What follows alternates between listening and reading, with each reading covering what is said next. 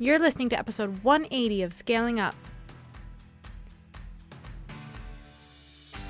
Welcome to Scaling Up. I'm your host, Elizabeth Hartke, and if you're listening to this, you're probably a maverick like me. How convenient because I literally made the show just for you. I'm a business scaling strategist that's been in the game for almost a decade now, and I'm weirdly passionate about helping impact driven entrepreneurs, business owners, brands, and go getters scale their businesses and their lives. Imagine taking your impact, your income, and your freedom of time to the levels that you can only dream about. Making your mission known to the world and mastering your business strategy so you don't have to keep on trading dollars for hours. I built two two comma businesses doing what I love, what I believe in, and a lot of that has to do with teaching you how to do the same. We drill down on strategy, but we know that it takes more than just business tactics to live the life that you envision. So we go deep on health optimization, mindset, leadership, relationships, and just being that scaled up version of you who is primed and ready to step into your purpose and peak performance. Some days I record this bad Larry from my closet to escape my three littles, and some days I'm down at my barn office on our 12 acre farm.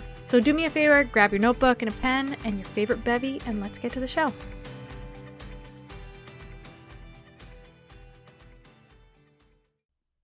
Welcome to today's pep talk, and I have a little fun fact. I have freckles big time, and especially in the summer. All right, there you go.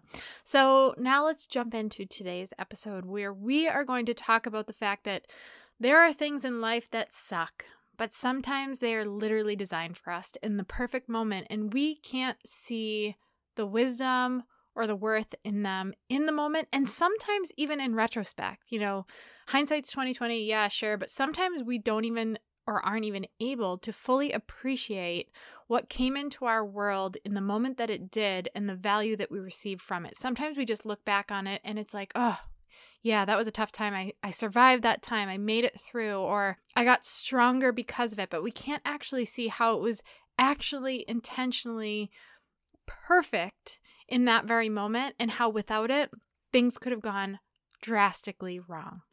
We have date night each week. We have a standing date night. We have a babysitter come, and it's our way of ensuring that no matter what, that night is dedicated to each other. We spend 99% of the time with the kids. We're always together. We work from home, we homeschool.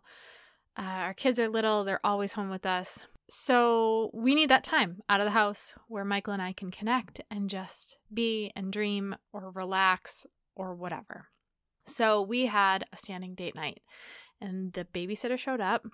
And our youngest, Abby, she is such a little spitfire. And like I know all parents she's a freaking spitfire. You have not met a kid like this one. And she has so much stamina. She's like a marathon, no, an ultra marathon runner when it comes to something that she feels or wants. She doesn't quit on it.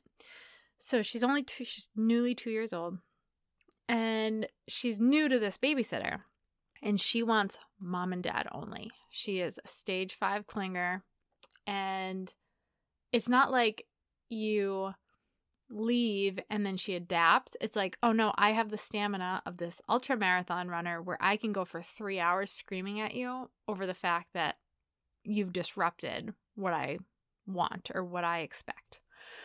So, put on top of it that this particular day, she hadn't taken a nap.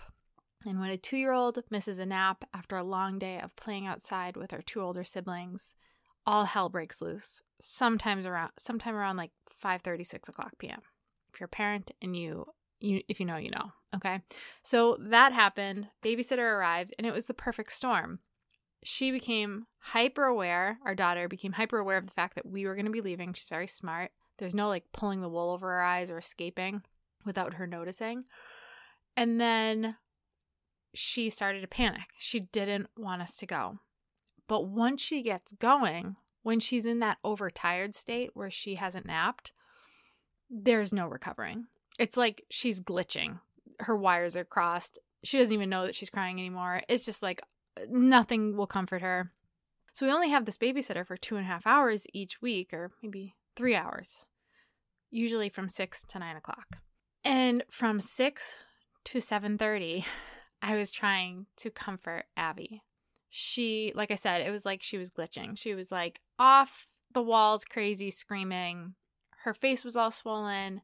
The poor thing was so stressed, and I couldn't just leave. I just felt in my like in my soul, I knew she was feeling anxiety around this, and it wasn't one of those things where it's like, oh, just go and she'll figure it out. I could tell that she was under distress, and it was different this time, and I had to honor what my kid was feeling, even if it was cutting into my plan. But I have to tell you, I was frustrated. You're sitting there, and this kid is screaming at decibel level 8 bajillion right in your ear over and over, no matter what you're doing. I tried to rock her, I tried to sing to her, I tried to distract her with food. Uh, I tried everything to get her to unwind and calm down, and nothing was clicking. And it's not usually this intense, but it was this time. So I'm looking at the clock and I'm like, man, it takes, we live in the middle of nowhere. It takes us like a good 20 minutes to get to a restaurant and then back. And it's already been an hour and a half of our time. This is our date night. This is cutting into our date night. This sucks. Why did this happen? Like, was terrible timing. And then all of a sudden, I like felt this calm come over me in the moment, in a moment of total chaos as she's writhing around and kicking and screaming. And I just hear this moment is protecting you. And I'm like, what the heck does that mean? Then it occurs to me that when moments like that happen, I get super frustrated and I look at all the ways it's screwing things up for me. You know, you hit traffic when you're expecting to be somewhere at a certain time and you're pissed off because you're like, I had a plan, I'm going to be late, this is cutting into my day, this is an inconvenience. I had that same feeling throughout that first hour and a half, among many other feelings, when Abby was freaking out and I just wanted to go on a date with my husband. And the babysitter that we were paying was sitting downstairs with the other two kids, but we weren't even gone yet. And then I had this moment of like, this is for your protection. And I didn't know what it meant. And then I sat with it and I realized I have no idea what's happening outside of my reality.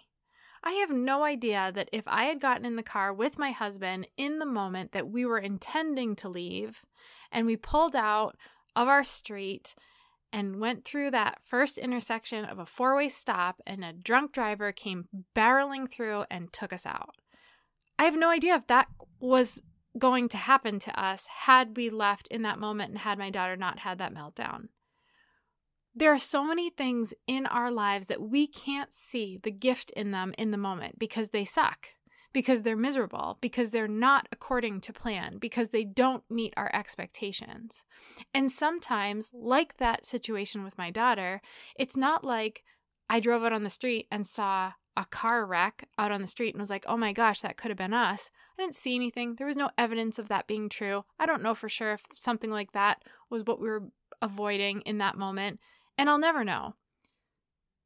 But so it's not like I can look back and be like, oh, thank you, God, for that gift of an hour and a half of screaming in my ear that is still currently ringing two weeks later and making our date night 30 minutes long. I just have to trust that moments like that, there is good in them for me, that they are happening for me, that they exist in that moment for a really specific reason. And maybe it's none of my damn business why it exists, that I just have to trust that sometimes life just sucks and other times it sucks, but it's a gift in some way that we can't see that we're blind to. And I'm choosing to believe that to be true, especially with the thought that was placed on my heart that was, this is for your protection. And it made no sense at the time, but after I processed it, it was like, I don't know the exact truth behind how this was protecting me. But I know that my daughter needed me and I had the capacity to be there for her. And I know that there could have been a host of reasons why that scenario played out the way it did. And there are so many other things in our lives that we experience like that. It could be getting the rejection in our business, that big pitch that we had, and it's a no. And we're like, oh my God, I was putting all my eggs in this basket and they said no and everything's ruined. But maybe if it had been a yes, we would have never had the opportunity to say yes or have that open door to the even better opportunity that was presented to us later.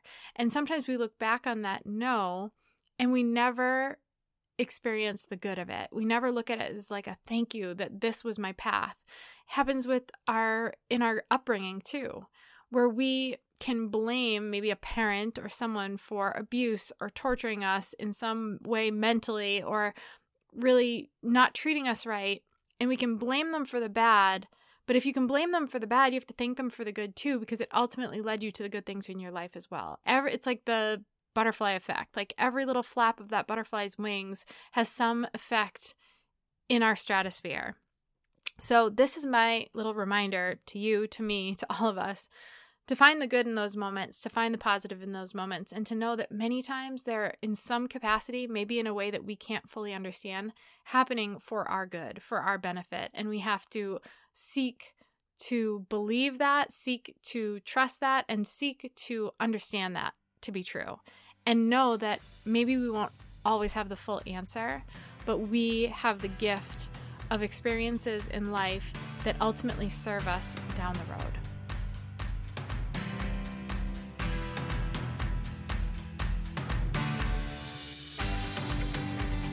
Thanks so much for hanging out with me today.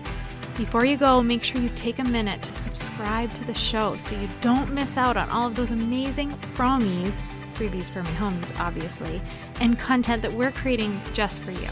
And if you like today's episode, can you help us out and help us get this in the hands of more people by taking a screenshot of today's episode and sharing it with your friends, tagging me, passing it around on social media?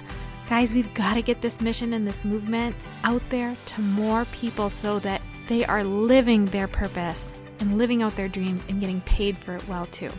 I'm also so thankful for all of the amazing feedback we've been getting in the reviews. So, if this podcast is helping you grow, take a second and go review us on iTunes and be sure to check out today's show notes for more details and takeaways from the show. Until next week, guys, keep scaling up.